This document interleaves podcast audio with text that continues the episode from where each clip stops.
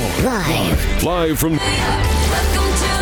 This is The Just End the Suffering podcast. for the win. Got it! Oh! He broke his ankle. Follow me. Follow me to freedom. Y'all ready for this? Here's your host, Mike Phillips.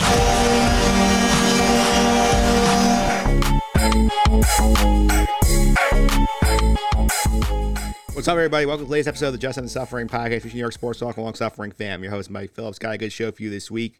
We are still working on our Jets episode. That's going to come next week. We're going to take some time today to dive into the captain again.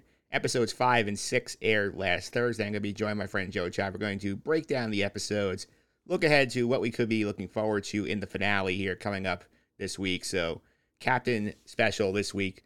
I'll stick stick around at the end of the show for these two minute drill. Talk about KD's ultimatum to the Brooklyn Nets, and it's it's pretty ballsy. I gotta say that. And I got my own thoughts. I'll get to that at the end of the show. If you like what you hear on the Just End the Suffering podcast, feel free to subscribe on Apple Podcasts, Google Play, TuneIn, Stitcher, Spotify, Amazon, all the usual suspects. Simply search for Just End the Suffering, your favorite podcast platforms. You can find all episodes there. Also, leave your feedback and star ratings will help make the podcast even better going forward. You also check out the YouTube page, Mike Phillips on YouTube. You have video versions of the conversations on the podcast set up on YouTube, including this chat with Joe Chaffee about the captain. That's going to be up on the YouTube channel as well. And without any further ado, we're going to go ahead to our opening tip. We got to recap what was a huge weekend for the Mets over the Braves against at Citi Field. We'll recap that five game series right after this. Three, two, one. Y'all ready for this? The opening tip. And here we go.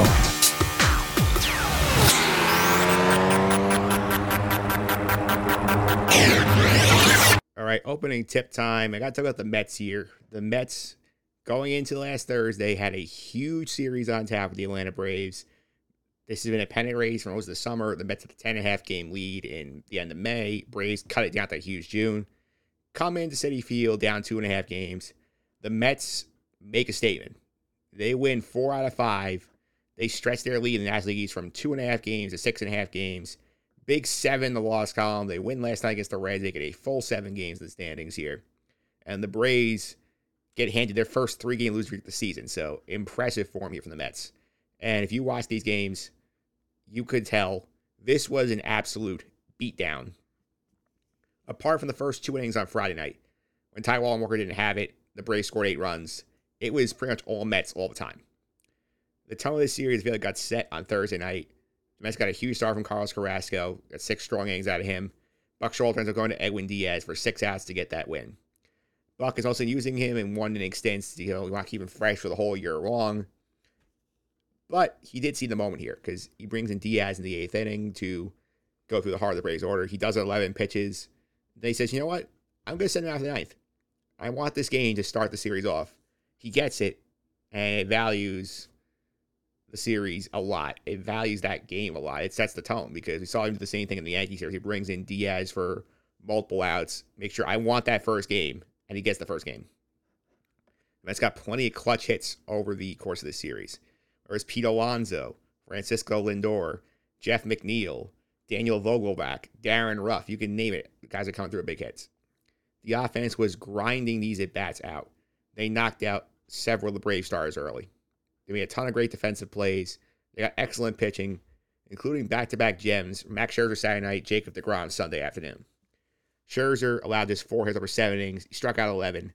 That's the kind of big money start the Mets envisioned when they signed him in the offseason. Sunday was an event Citi Field. Because Jacob DeGrom returns to Citi Field for his first start in over a year. And you go in knowing, okay, he's on a pitch count today, six innings, 75 pitches. He nearly went 18 for 18 on batters here, using just his fastball slider. He did not throw the changeup. He threw one get me over curveball. The slider itself was deadly. Jacob DeGrom got 18 swings and misses the first time he threw it. He did run out of gas at the end. He walks the 18th batter. He gives up a homer, gets taken out of the game, but it's okay. You're still being built up, and he showed some brilliance throughout that game. This series also I think for the general public, the Mets fans have known how good Edwin Diaz has been this year. This is the series where Edwin Diaz arrives in the baseball world as a star. He follows up the six out effort on Thursday, gets a quick save Saturday afternoon when the Mets try to not use him. Juan Lopez get can't get out of the ninth. Diaz comes in, gets throws seven pitches, comes back on Sunday, strikes out the side, picks up his third save of the series, and get that great shot from SNY on Twitter with the narco blasting and the trumpets and the cameraman following Edwin Diaz in and the fans going crazy. That was awesome. This is a phenomenal result for the Mets overall. They absolutely pummeled a Braves team that has been crushing the league for two months. And the Braves not happy about that. They were very salty after this series. And throughout the series, you saw a lot on Twitter. The Braves broadcasts were whining about the Mets being lucky, how they're getting calls, how the replay room was favoring the Mets in New York, blah, blah, blah, blah. Blah. You expect that from the broadcasters who are very much homers down there. It's from the fans. Some of the quotes going to the Atlanta clubhouse are wild. Check out what Spencer Strider, Sunday starter, had to say after this game, after he got shelled by the Mets.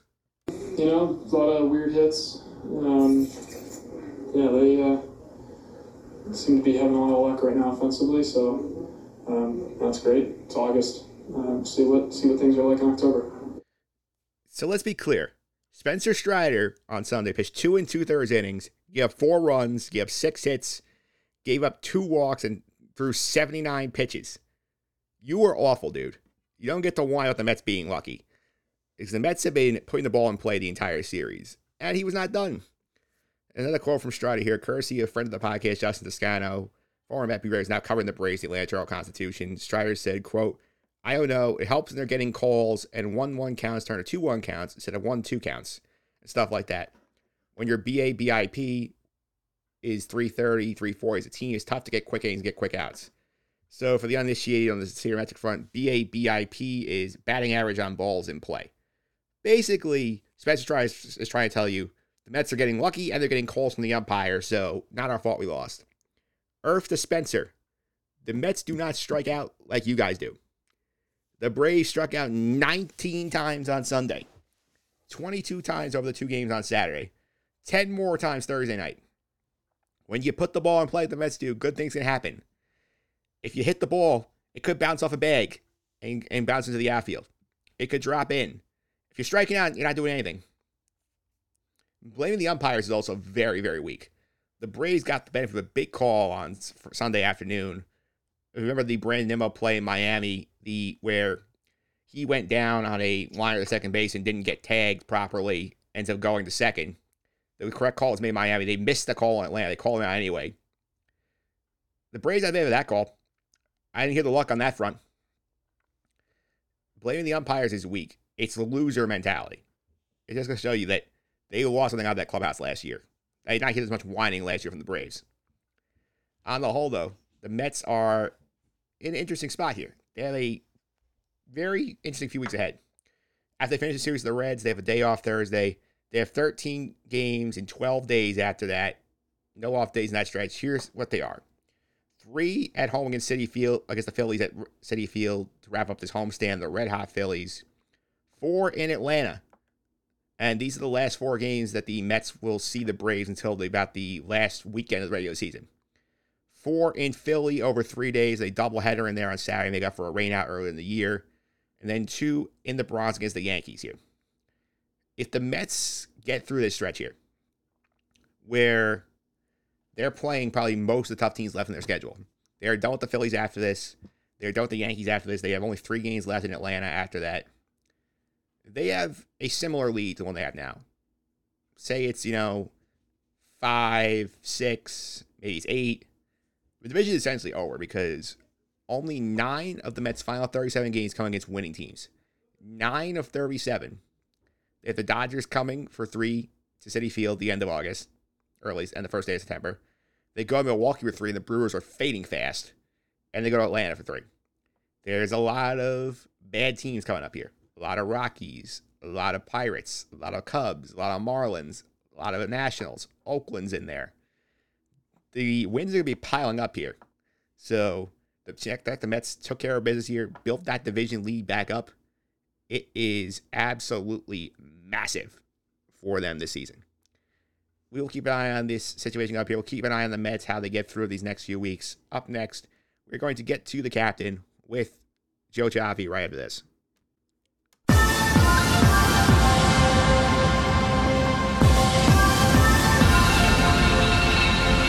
All right, we are back here on the podcast, recapping episodes five and six of The Captain. Joining me today, big Yankee fan. I haven't heard from him a little bit. Joe Chaffee's back. Joe, how are you? Uh, despite the sweep, I'm pretty good.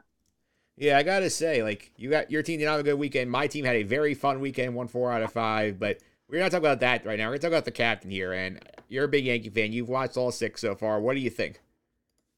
Well, admittedly so, even though I'm a big Yankee fan. I've never been the biggest Derek Jeter fan. Um, I think this series has been pretty good. I don't think it's even close to the level of the Last Dance, um, but it, it, it's been all right. It's been all right. Um, I think there's a lot of like they need a villain, and from episode one, they clearly are putting A Rod as the villain of the series, um, which I think is a little unnecessary, but they need some type of drama. I guess they picked A Rod to be the guy to build the drama off of Jeter with. Yeah, I think I'd agree with that. I feel like for me, I think this is with what they've had to work with. I think it's too long. That's my personal belief. I don't think Jeter is compelling enough if he's not to be, you know, like all like op- spilling tea or all dramatic. He wants to be polished. I don't think you. Could, I think seven episodes is too long. And I think that's a fair point. Um, you know, there's not been a lot of controversy around Derek Jeter's career in general. Like maybe the tax evasion stuff, but outside of that, there was really never any major scandal he was involved in. Now, if you took the last dance, you had Jordan, you had Rodman, you had Pippen. There's so much to build around Phil Jackson, Jerry Krause. In the story of Derek Jeter, it's really just kind of him. Yeah. And not to say he hasn't had an interesting, storied, amazing career, but there's there was never much drama around him. So they're they're really trying to manufacture it, I think. Yeah, I think they are, and I feel like it's a lot of drama gets max- manufactured in part five, which I, I, think you and I feel like almost every Yankee fan I've has been the weakest episode of the thing so far. So I think we should dive in there. I mean, they start off sure. where we left off with the 04 ALCS, where we kind of go over some pretty much everything we already knew about this. We got not much from Jeter. The one interesting thing I picked out of there was Joel Sherman's nugget. He basically says he talked to somebody at the Yankees at the time and said, "Hey, we have to win this in Game Six. If we don't, we cannot get 27 outs in Game Seven." I thought it was that was probably the only interesting thing I learned that part of the uh, documentary. I found two major parts wrong with the 2004 ALCS. Uh, Joe Torre blaming like A Rod for not getting a sac fly, costing them the whole series was like ridiculous.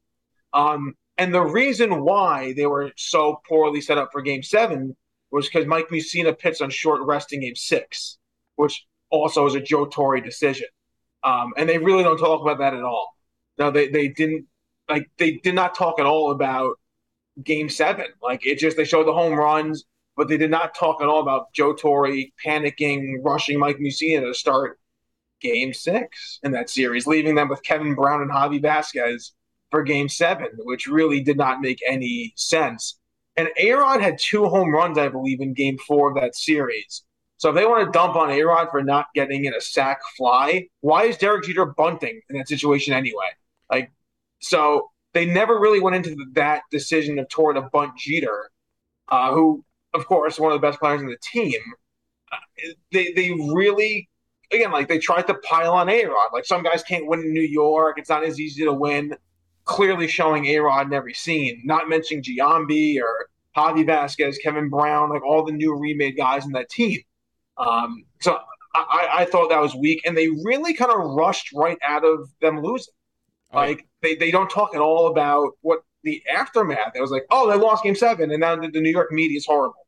Yeah. It was very rushed and very weird, I thought. Oh yeah, for sure. I mean, I complained about this last week when I was I had Alan Austin. We were talking about the episode. It's Like, especially my big complaint at time was like, we went from the 0-1 team losing. I would have loved to have spent a minute with Jeter talking about, you know, like, oh, you know, Brosius is gone, Tino is gone, Knoblauch is gone, O'Neill is gone. All these guys that – you were with. We didn't even talk about it. Like, oh, you know, we left. They, they left. Like, I just feel like you can't. You, there's there's some weird choices being made in this thing.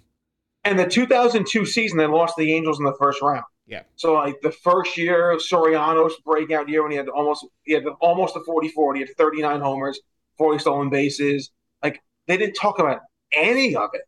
like any of it. And the thing that I've noticed in episode five was a lot in one, two, three, and four. They have like really deep dive into certain moments in certain games.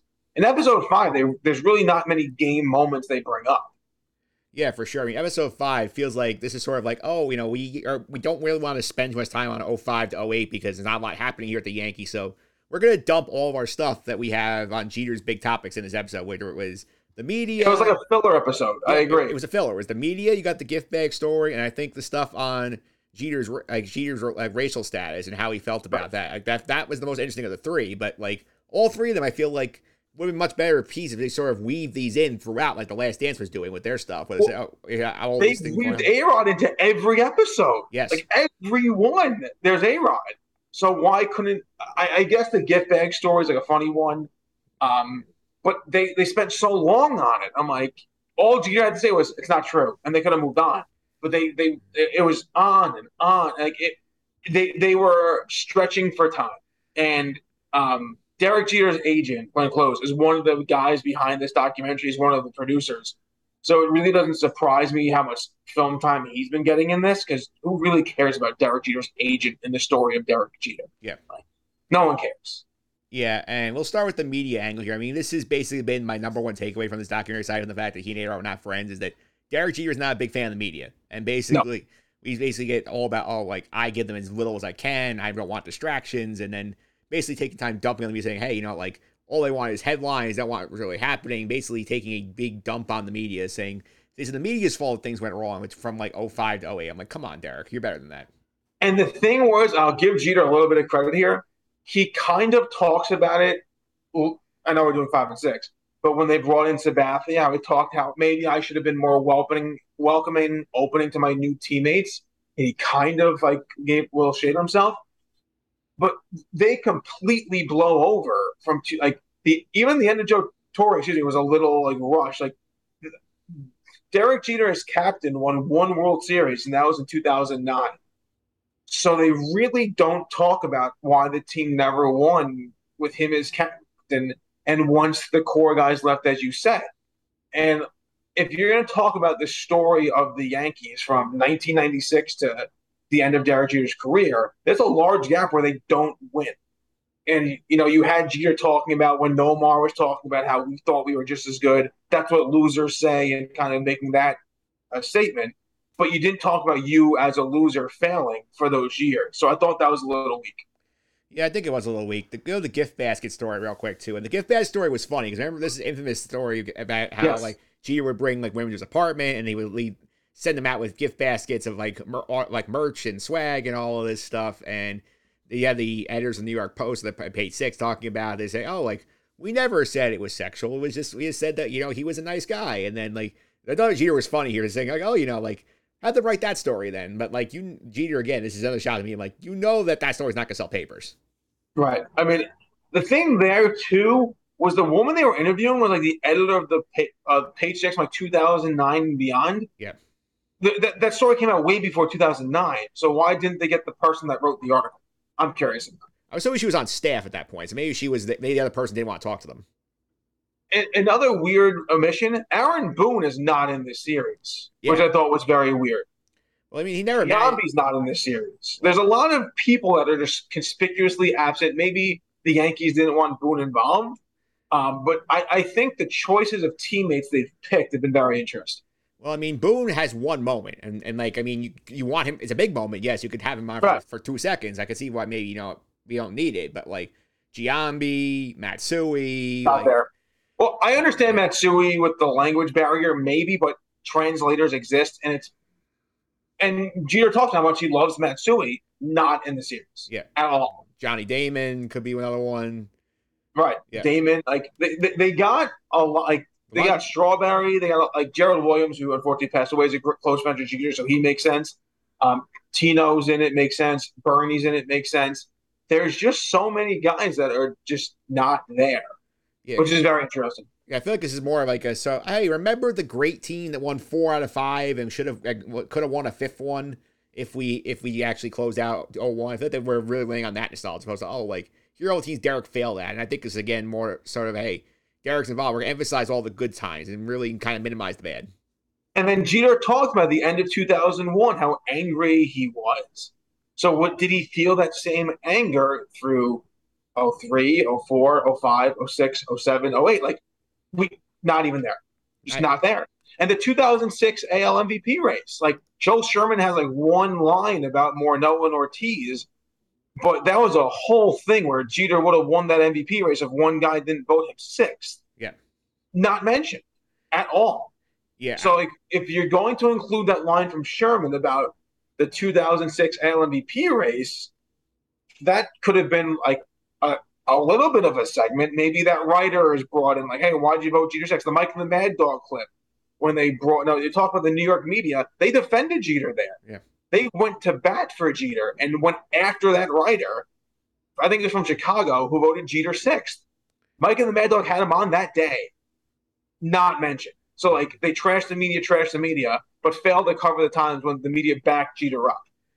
Yeah, that's certainly true. I think the most interesting part of the episode, which in my opinion, which a lot of Yankees don't disagree, is like obviously we have spent a lot of time talking about like Jeter's status in terms of like racial status, like as a as a biracial player, and we get the Gary Sheffield comments sort of weighing in, like, oh, it's like white and black players treated differently on the Yankees. We have the like the most interesting point of this thing is the infamous line from Wallace Matthews in the doc where he basically says that I view Jeter as like color neutral as, as like racially neutral Colorless. and colorless and like I thought that was fascinating because this really got and I right, don't blame you for being very mad about this and seeing how mad his family got like this was probably I think the most actually emotion gotten out of Jeter in probably several episodes. I thought that was very interesting to see. I thought it was like their take of the Gary Payton Michael Jordan thing, where they showed from the last dance when Jordan was laughing at the Gary Payton Yep. thing where I can defend Jordan. It- I, I felt like they were trying to do that with Jeter reacting to something someone else said. Because I don't think we've seen that whole documentary yet, besides the Nomar thing, where he reacted to Nomar. Yep. Uh, and they had Jeter's sister react to it, her whole fa- the mother, the father. So that was a very you know powerful, emotional moment. But that was the first time we've kind of seen Jeter angry, seemingly on the documentary so far. I found. Yeah, I wish I like this is one thing my one problem with the doc in general is that like Jeter is a very carefully like manicured public image where he comes off as polished. He's like, I'm like Mr. Cool. I keep my my private life separate. I keep the sporting life separate. I'm a winner. I don't care about my stats. And like, you know, that's not a very interesting persona. It's like I feel like the best Right. parts of this are when Wilkins gets him to crackle it, like with that, and like with some of the Nomar stuff. Like that's the stuff I feel like gets gets the most interest. I- as a Yankee fan, the thing that I've enjoyed the most was the parts about Gene Michael building the team. Yeah. You know, building uh, the 96, 97 no, with, with Buck Showalter. I think those scenes are great. Um, were they about Jeter specifically? No. Um, he was a huge part of the story, of course. But like you said, there, there's there's not that much that happened to Derek Jeter in his career that was that controversial. Um, so again, that's why they keep hammering the A Rod thing. And no, Mike, you lived it too. It really wasn't that big of a story when they were on the team together. Like you very rarely picked up the paper and saw Jeter and A Rod fighting. Like it's very manufactured. And I think no, my, my girlfriend Lauren was saying, no, this documentary isn't made for you. Yeah. And I kind of agree. Like for us that grew up in New York, you know, we we saw this with our own eyes. We kind of know this. It's not like you're really learning a ton. And we kind of like, oh, like this wasn't a big deal. Jeter and A Rod had a few things, like the drop pop up, but like th- there wasn't ever like every single day in the New York Post, uh, Jeter hates A Rod. Like that wasn't really a thing. Yeah, I, I sort of blame this. This is also, I think, uh, coming out of the last dance sort of thing because, like, Right. because it was obviously back during the peak of COVID, the beginning of it, when everybody was home and nothing was going on, and we have this thing going for five weeks, two hours a week. Everybody was going bananas about it. They had Jordan became like a viral star again. All the guys in the Bulls were became big deals, and then see a lot of these like sports media comes like, oh, like this is an audience for this. We want to have these big documentaries going on about multi about national stars. So you mean we got the Tom Brady thing, which I think this is most similar to Man the Arena, where you know like it's a very polished product where like you're not getting a lot of interesting stuff out of the guy. You had the 86 Mets got four episodes. Of that was more fun because there are more colorful characters in that thing. I think this is a trend. I don't think it's a good one. I, I if anything, they should have picked A Rod. I mean, A Rod works for ESPN. he's been very open about his mistakes, and there's a lot more drama in his story than Jeter's. Yeah, but, but Jeter is the guy who like a lot of Right. '90s baseball fans identify. It's like, oh, like let's hear about Derek Jeter, sort of bring that nostalgia back for the '90s. So I feel like that's what they're trying going for. For sure. Yeah. For sure. Yeah, and you And- get you get to the end of part five. I mean, you get two quick things here. This is something again we could cut down some of the stuff in the middle. here. We had we had basically rushed through Joe Torre being let go. This is Jeter's first manager for like the first. uh I mean, apart from the year with Buck, like the first the, the first like 10, 11 years of his career. We kind of go yada yada over that, and then we kind of go yada yada over Brian Cash and saying, "Here's analytics, Derek. Work on work on improving your game and your athleticism and all that." Like we kind of raced through both of those. I wish we had more time on both. I- I think again, we talk. It was like a hodgepodge of an episode, and it was very. It wasn't linear Yeah. at all. Like it goes from 2004. No, they go like back to Dave Winfield with some of the racial comments. So like, it, it was all over the place. And yeah, like Joe, the firing of Joe Torre. Again, if you want to talk about really one of the bookmark moments of the Yankee story, you know, Joe Torre leaving the team um, was huge. And yeah, yeah, Torre was gone. Um, and that was it. Like they really could have spent some more time on that. Um, I thought another weird part of this of this episode when they tried to compare Fat Joe and Jadakiss to Derek Jeter and like their level of fame, Yeah, like and like those guys Desus and Mero too. I mean, like I'm sorry, if you don't live in like the New York City area and listen to rap music, I don't know how many people know who Jadakiss is. I really don't know how many people know who Fat Joe is outside of like the New York City metropolitan area. If you listen to rap music in North Dakota, do you really know who Fat Joe and Jadakiss are? But you know who Derek Jeter is. Yeah. So like I thought Eli Manning wasn't a horrible comparison when they talked about uh, the you know, living your life and trying to be private. Like Eli's a decent example. You know, Eli is a very well known sports family. Eli's a winner in New York. Now this, the, the NFL is king. That kind of made sense as like a direct comparison. But like Fat Joe and Jadakiss trying to talk about how the media was like bad to them. Like how did who, who thought that was like uh, a comparison yeah. you could even try to make? That yeah. was ridiculous. Yeah, not only that, I would have liked to hear Jeter say, you know, like how weird is it, you know, like Joe, I've had Joe Torre my entire career. Now I have a guy who I play with, not my manager. Not even discussed. I just like, And they also kind of talked about like when they forced out Bernie and they forced out Posada we're getting to that. and like the the the, the again the, the linear the timeline was all just wacky. Well, that was in the next episode. That wasn't really here. I know, but I'm just saying when we talked about no Yeah. Oh yeah. Rob Girardi, like they kind of Posada talked about forcing him out. Like they, they got all these like Bernie was forced out. Could have been in this episode. They talked about hey, one of the last members of that team, Bernie Williams, the Yankees shoved him out the door. Could have been in this part if they needed to build that story more.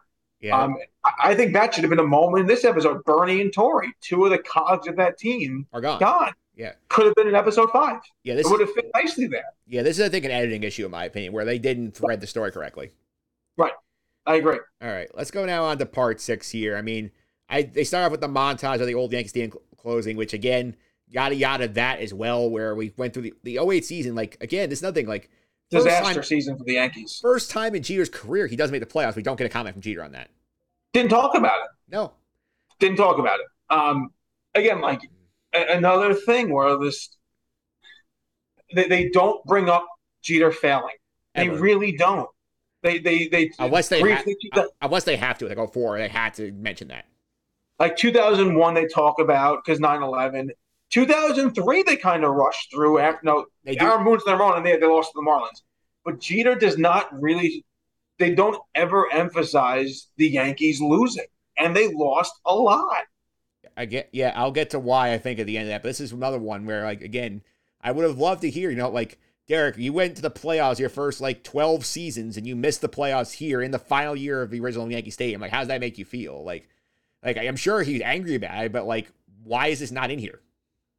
because it makes him look bad Yep, simple as that here. and then also in episode six Mike I know we'll get to it but I'm going to jump the gun here the steroid stuff Yep. a lot of Jeter's teammates, Evans, Pettitte, Giambi, Jason Grimsley, not nearly as big, Sheffield Knoblauch, Sheffield, only A Rod. gets the blame. Only A Rod. How? Yeah. How? Like, again, you talk about like an editing thing. It, it- it- no, no. Like, how do you only bring up A Rod in the steroid era in baseball? Like, how? I mean, I'm, if I'm A Rod watching this edit, basically seeing that I'm being dragged the entire Ridiculous. thing, I would be pissed. Ridiculous. Yeah, I mean, we'll get to that in a second here, and then we get a little bit here. Finally, like an episode late about like we get like a little tiny bit about oh the failure of the mid 2000s Yankees, and this is where we get Joel Sherman talking a bit about oh you know like Jeter wasn't like as receptive to new teammates, and then we get Jeter saying oh maybe I should have been better these guys. Like it was nice. We could have gotten more of this because I think this would have been nice to say you know I learned from this to become the better leader when I was the captain, and we won in 09 because of it. But nope. And the thing there is that they really don't bring this up either. They never won with him as captain. And like once though, like you said before, like Tino out, Paul O'Neill retires, Brosius retires. They they turn over the new leaf, but they can't win. And Jeter does not talk about that, that maybe this is why. None of it. Yeah. None of it. Besides a line, like maybe I could have been nicer, but like they really could have taken a deep dive into, you know, I did this and I grew from it and I learned from it. Nothing.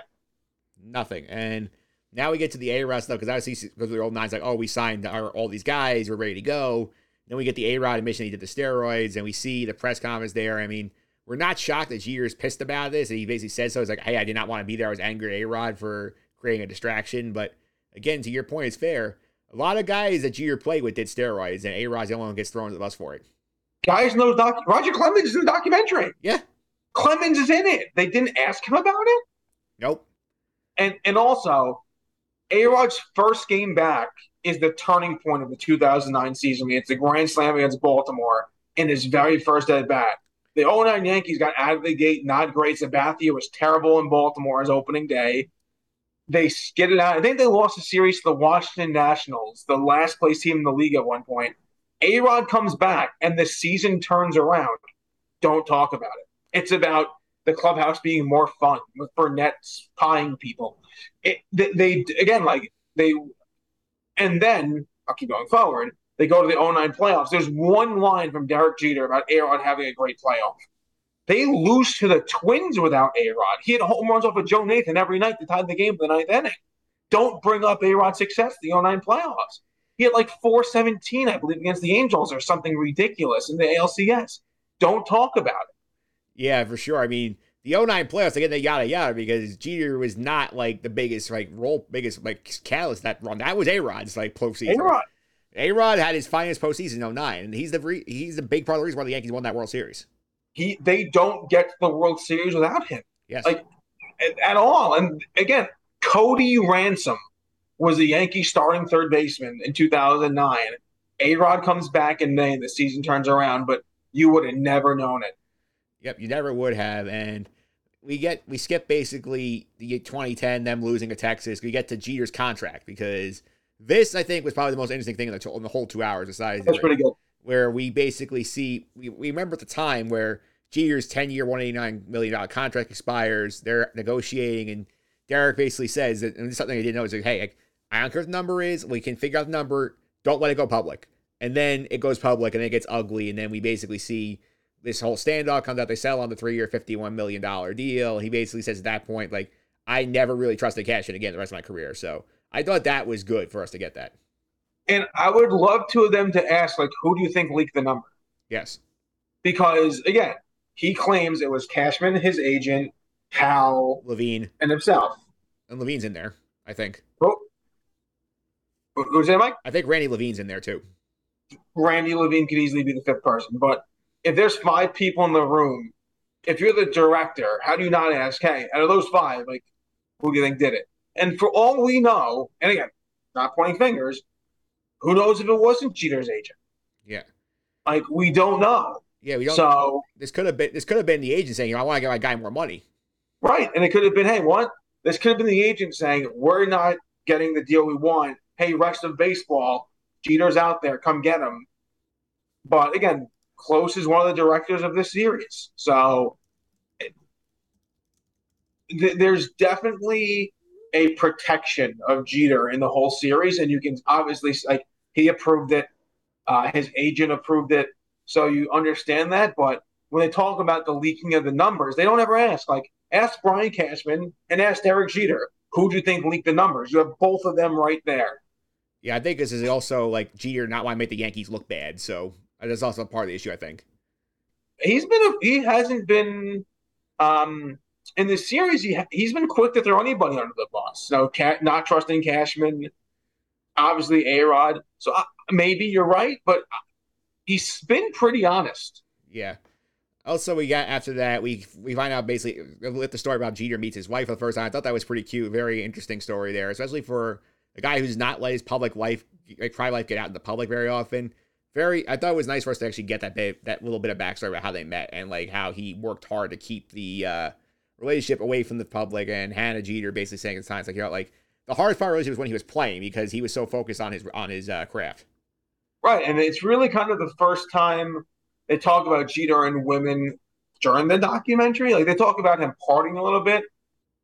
Talk about page six, like that was something that got hit the cutting room floor. Always in page six about who Jeter was out with. First kind of time they talk about it, it humanized him. I thought it looked it was one of his better parts of him looking good. But again, like they always talked about who Derek Jeter was dating. And throughout this, again, when they go into the New York media part, that could be a great part to talk about. Jeter saying they were always trying to go with my dating life. And uh, I was always on page six at the game with somebody that did the Tyra Banks story. Um, but like, they really didn't talk about Derek Jeter's dating life at all. And that's was one of the biggest things.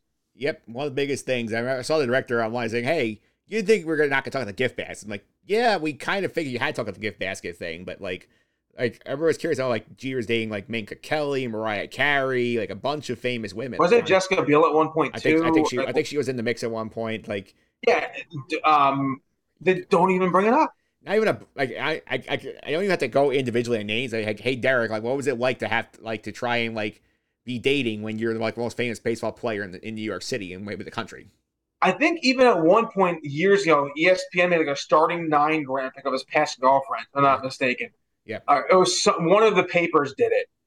Again, not even brought up. But yeah, I thought the story was cute. I thought it humanized Jeter a lot. I thought his wife looked great in it. Um, this is a human being in the story. She came off across well. Um, overall, I thought that whole that part was pretty well done. Absolutely here, and we get to obviously the big turning point in his career is the ankle injury, the 2012 playoffs. Here, we get a lot on that and the rehab and how he tried to push himself back on the field too quick. And this is a big st- turning point here because we get through this ankle injury, and I think they were correct to emphasize this because Yankee fans knew it. The Yankees themselves said, like we knew, is like once he went down, they were done. They were not winning that series. They got swept. Yeah, they got swept. Detroit, again, Detroit was one of the teams in the 2000s. Now Bonderman and Kenny Rogers, they couldn't get past Detroit. Um, so it kind of, again, you want to talk about building a narrative. You could have said back then couldn't get past Detroit.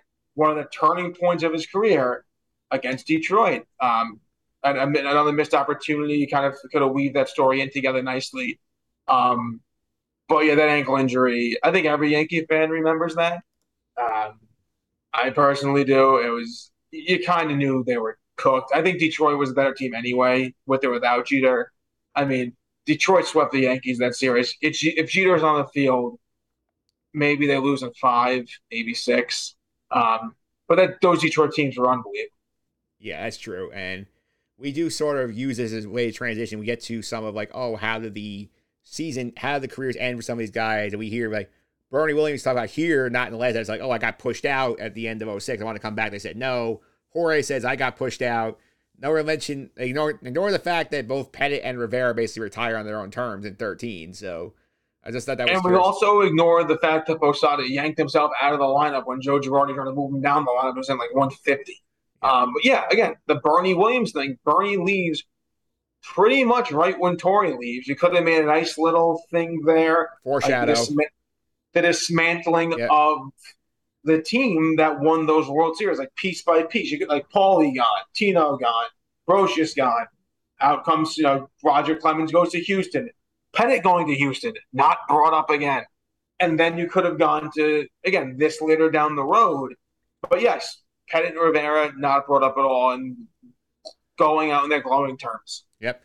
And then we hear Jeter basically says, you know, like, hey, like I was going to like once I realized that the reality that this becomes more like a job. I want to I want to play when it's a job. So basically, the way he phrases like, I decided to retire, to basically not let the Yankees shove me out the door. And he tells like Suzyn Waldman, and she's not getting get the message because she's playing with her dogs outside. He tells Hal. Then the Yankees, like the rest of the Yankees, don't find out till the next day. The front office here, we get the.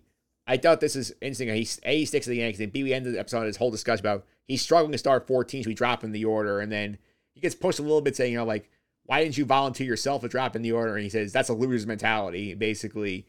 Getting questioned about like I, why aren't your team players like I'm a I believe in myself. I'm going to do the job. I remember this is a big topic at times. Like should Jeter be dropped in the order? And that team was in a pennant race. They had just acquired Alfonso Soriano from the Cubs, and they were in the thick of the pennant race, and he had to play first, and also leading to them eventually cutting Eduardo Nunez. Um, but you know, it's kind of like the unwritten rule or the un- thing you can't say. But Jeter was a detriment to the Yankees at the end of his career. They kept trying to go for it instead of rebuilding.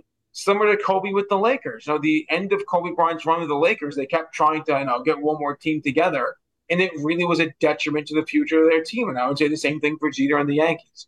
Um, I know that was a money move because the Yankees made a lot of money on Derek Jeter's retirement tour. They sold a lot of jerseys. They sold a lot of T-shirts. They sold a lot of hats with the little Derek Jeter tip of the cap retirement thing. Um, that was definitely a business decision. But the on-field product from the Yankees suffered from it. They could have hit the restart button. Say, "Oh, Derek, thank you for everything. You broke your ankle. We're, we're going to kind of turn this around, get the team, you know, refreshed, renewed, bring up some kids." They kept trying. They brought in Ichiro. They kept going. That was the Travis Hafner, the Vernon Wells years. Like the Yankees kept trying to bring in these old veterans to give it one last hurrah. Never worked. Um, and really set themselves up for failure for a few years. Yeah, absolutely. And this is where we sort of end this thing here. I feel next next week. I mean, we're gonna I'm sure we're gonna get the last season. I'm sure we'll probably get a little bit about him going to the Hall of Fame. I wouldn't be shocked if they dragged the one writer who didn't vote for him to be unanimous. I would expect that to happen. That's definitely like the media hates me. So like, well, then bring in the guy that voted him six for the MVP race. Yeah. The one thing I'm also surprised, Mike. I'm, I, I know we're going back a little bit, but I'm surprised they didn't bring up Randy Johnson there. Yeah. Because the Yankees trading for Randy Johnson after the 2004 season was huge. Johnson was one of the biggest stars ever. Comes to New York, has the the camera shoved in his face one another big thing they just Randy Johnson never happened. Yep, never that never happened either. And I do think um, I'll start a wrap up here. My thought on this whole thing so far, I'm gonna have somebody else on next week to recap the last episode. Is just that like I feel like this is just too much of you know like we're gonna show off everything Derek Jeter does great and why he's such a great guy. We're gonna only talk about failure when we absolutely have to. We and we get raked over the coals for ignoring it, which is basically 01, 04, and the gift basket. Sorry, that's really it. Like we don't hear anything else of, if Jeter does bad. I feel like it's just, and this is again, I think a product of the creative control aspect of Jeter being, I mean, basically handed the keys to this. He says like, I will give you something. I'll give you a little bit of fun stuff. I'm not going to tarnish my image. And the 2004, you have Joe Torre blaming A Rod didn't have a sack fly in yep. one game. Like, it, it, it, they don't. Yeah, I, I agree. Um, I, I, think you can clearly see who made this. Um, it's uh, again, I think it's been fine. It, like you said before, when you look at the Brady, the Last Dance, uh, for oh, you know, ESPN's done some great jobs. A lot of those E60s are unbelievable.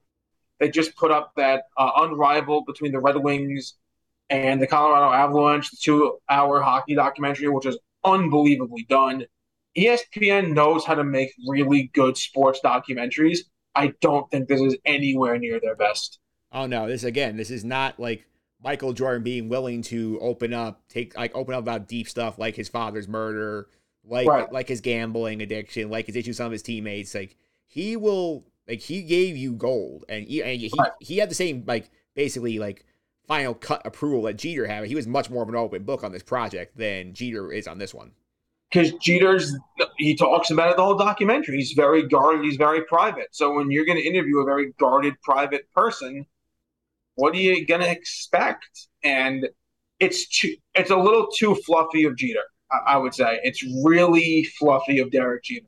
And, again, they try to paint Aaron as this villain that just he really wasn't. Like, yes, he took steroids. Yes, he did that interview back in '99. Um, but again, A Rod talked about it, where I confronted Jeter saying, Are we good in the dugout? And Jeter's like, Why are you here? That's being a bad teammate to me. And they kind of glossed over that pretty quickly. Yeah. I think it's clear they chose to make A-Rod the villain for the overall thing, but the media is clearly the second villain here. I mean, this Yes. is a guy who created the Players Tribune, which basically tells you all you need to know about like how this is going to go. And the thing is, the media protected Jeter a lot. Yes, it did. A lot.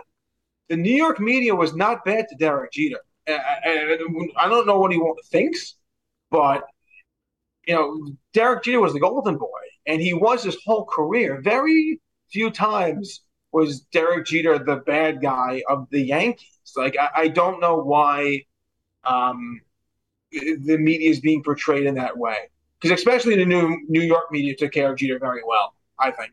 Absolutely. A lot of fun having you on, Joe. Thanks all the time. I really appreciate it. Before I let you go, how can people follow you on social media? I keep up with some of your stuff. I'm on Twitter at J underscore Choppy. Talk to me anytime. I'm always here. Absolutely. Even for you, Mike. Always here for you too. Absolutely, Joe. Thanks for all the time. Really appreciate it. Anytime, brother. The two minute drill. All right, two minute drill time. And the first I really talk on the podcast, the Kevin Durant thing, because when the story brokered between episodes, I put a blog post down on it. Things have really gone quiet because the early, early rumors, oh, Phoenix wants Kevin Durant. Miami wants Kevin Durant. The Celtics want Kevin Durant. No team so far has been able to meet the Nets' rightfully high asking price. So there has been a stalemate here. And we heard towards the end of last week that Durant was going to meet Nets owner Joe Tsai. So you're sitting here thinking, if you're a Nets fan, you know what? Maybe there's gonna be a truce here. Maybe Kevin sees I can't get traded right now. Let me go back for this season. Maybe we can work on something after this season to make something happen. I can try and win a championship right now. That truce is not happening. We got a report yesterday. The Athletic Shams Charania reporting that Durant told Tsai that the only way he is back in Brooklyn without issue is the Nets fire both GM Sean Marks and head coach Steve Nash. Which to me, that's a complete joke. Earth to Kevin. Did you forget that you and Kyrie Irving picked Steve Nash be the coach? Because you guys fi- got Kenny Atkinson fired in, his, in your first season in Brooklyn. You didn't even play for him. You were rehabbing. You got Kenny fired and you said, We want Steve Nash. And you had that whole thing about how we're all going to coach the team, me and Kyrie and the other guys. We're going to coach the team along with Steve and the assistants. Yeah, remember that? You forget about how you insisted to Sean Marks that you needed James Harden. And Sean Marks said, okay, Kevin. He blew up his roster. He sent out seven draft picks, four key rotation players to get him. You remember when you got there with Kyrie and you said, we need DeAndre Jordan here on a bad contract? And Sean Marks said, sure, Kevin, I'll give you DeAndre Jordan. You know he can't play anymore. James Harden quit on the team, by the way. He forced them to trade into the 76ers or Ben Simmons because your guy Kyrie is going to be a part time player with vaccine status and create another mess for Brooklyn to deal with.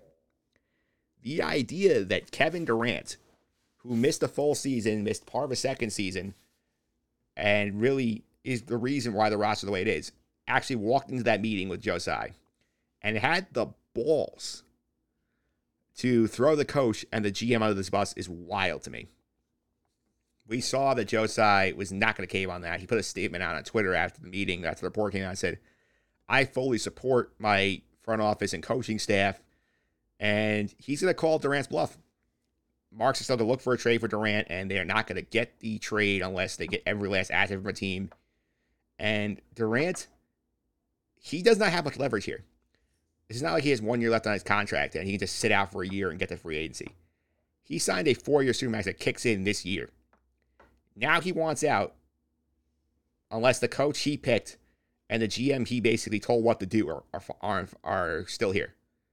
Oh, look, if this is the consequence of my own actions, the Nets are going to be basically daring Durant, say, you know what, like, we'll work a trade you. You can either show up and play basketball for us until that happens, or you can, you know, sit down on the sidelines and just stay away from the team. And for a guy who's a basketball junkie like Kevin Durant, that's a good bluff to be calling here. What a clown show, though, by Durant. He continues to show why he's a Robin. He's never going to be a Batman. Why he needs to go to the Warriors to go to a ready-made team win a title. And now when he couldn't build his own, he wants to go find another ready-made team to win a title with. Legacy flop for Durant, big time. With that, I want to end this week's show. I want to thank Joe Chow for hopping on the line here. Fun time talking about the captain. Very interesting two episodes we got to talk about. The finale next week. We'll see what happens there. You want to stuff like this podcast, including my look at the trade deadline for the Yankees and the Mets. The Yankees all did very well. The Mets, not as much, but we'll see if the internal roster calculations do pay off for them. Check out the blog over at justendthesuffering.wordpress.com. Also plug the Sky Guys podcast here. You can check that out. We are back tomorrow, actually, on the day of this podcast drops in the Just End the Suffering feed. Me and Nick Frieda got together. We talked about the fact that Andor, the live action show, that Rogue One prequel is being delayed for a couple of weeks. We broke that down, broke down the new trailer. So you want that podcast, make sure you get the Sky Guys podcast feed. Subscribe to it, all the podcast platforms mentioned at the top of the show. You also follow me on Twitter at mphillips331. That's M P H I L I P S 331. And that's going to do it for this week's show. Coming up next week, we're going to have a busy show for you. We're going to have our Jets camp look, big situations moving there with the injury of Mekhi Becton, the captain finale, hard knocks, and more. So a better week than Nationals fans.